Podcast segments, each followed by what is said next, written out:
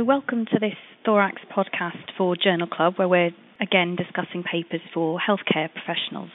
Today I'm interviewing John Matthews.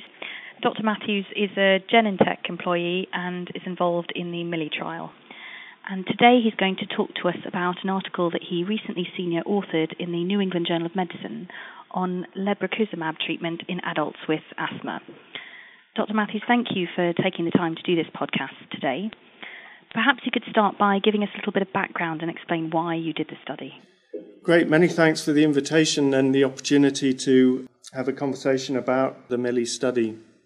There's a real unmet need in uh, severe asthma, and there's a clear medical need for additional treatments for patients who are, are failing at the moment on standard of care.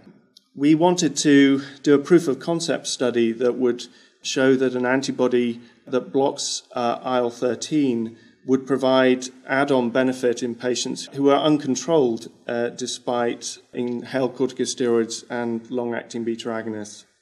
What we knew at the time uh, of the study is that not all patients with asthma maybe have the same drivers for their asthma.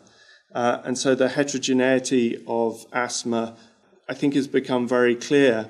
Uh, and there's a lot of evidence now that the treatment responses for patients with asthma are, are very different. And so we wanted to do something that would make sure that at the end of the proof of concept study, uh, we understood that we had a, a, treatment that could be directed to patients that had relevant IL 13 drivers or Th2 drivers to their, to their disease. And can you tell us a bit more about what you, what you did, how you set the study up, and, and uh, your methodology? I think it's driven by having a proof of concept philosophy behind it. So uh, we were taking uh, a drug with a clear mechanism of action. Uh, lebrikizumab is a, a, an anti IL 13 humanized monoclonal antibody. Um, it's an IgG4 uh, monoclonal and has a specific alteration to increase its uh, stability uh, in terms of the IgG4 subtypes, immunoglobulin subtypes, are metabolized differently. And so we have an IgG4 uh, humanized monoclonal antibody that has high potency and specificity for inhibiting the cytokine IL 13.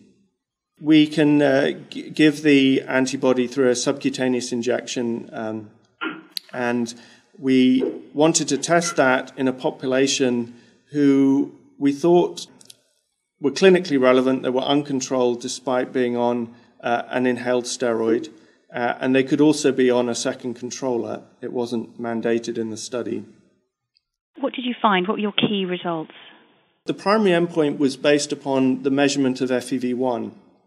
We have a good understanding of the variability of this endpoint, and we thought that by blocking IL 13, because of the mechanistic uh, role of IL 13 in asthma, uh, mucus hypersecretion, bronchial hyperactivity, airway smooth muscle, the impact on airway obstruction should become apparent. So we, we decided that the primary endpoint at 12 weeks would be a reasonable time point to show that this population who were symptomatic at baseline with a, an FEV1 between 40 to 80% predicted, so there was some deficit of lung function at baseline, should be able to show a 10% relative improvement in FEV1. And so we powered the study for that FEV1 endpoint, and we were also powered for a subgroup that could be as small as 30% of the total population.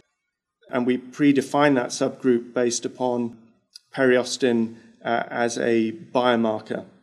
So we had a blood test available to us uh, before we unblinded the study, which divided the population into periostin high, uh, above the median uh, in that uh, uh, in the baseline distribution, and below the median, uh, and that was part of our um, primary analysis to show which patients. And, and the key finding was that the patients who were periostin high derived the most FEV1 benefit. And can you just tell us a little bit more about periostin? Yeah, so periostin is a matricellular protein. We know it's secreted by airway epithelial cells. It's an IL 13 upregulated protein. So if we expose airway epithelial cells to IL 13, you get increased amounts of periostin, specifically secreted from the basolateral part of the epithelial cell, which is more directed towards the airway tissue and bloodstream than it would be if it was an, an apical or a, um, an airway directed protein. So, periostin has some interesting characteristics in terms of its IL 13 related upregulation uh, of this protein and the fact that it's um, directed basolaterally in its, its secretion. And we think that it's involved in activity of eosinophils and the activity of the matrix in response to uh, inflammatory cytokines such as IL 13. So it may be related to uh, airway remodeling uh, effects, but we, we haven't uh, studied that directly.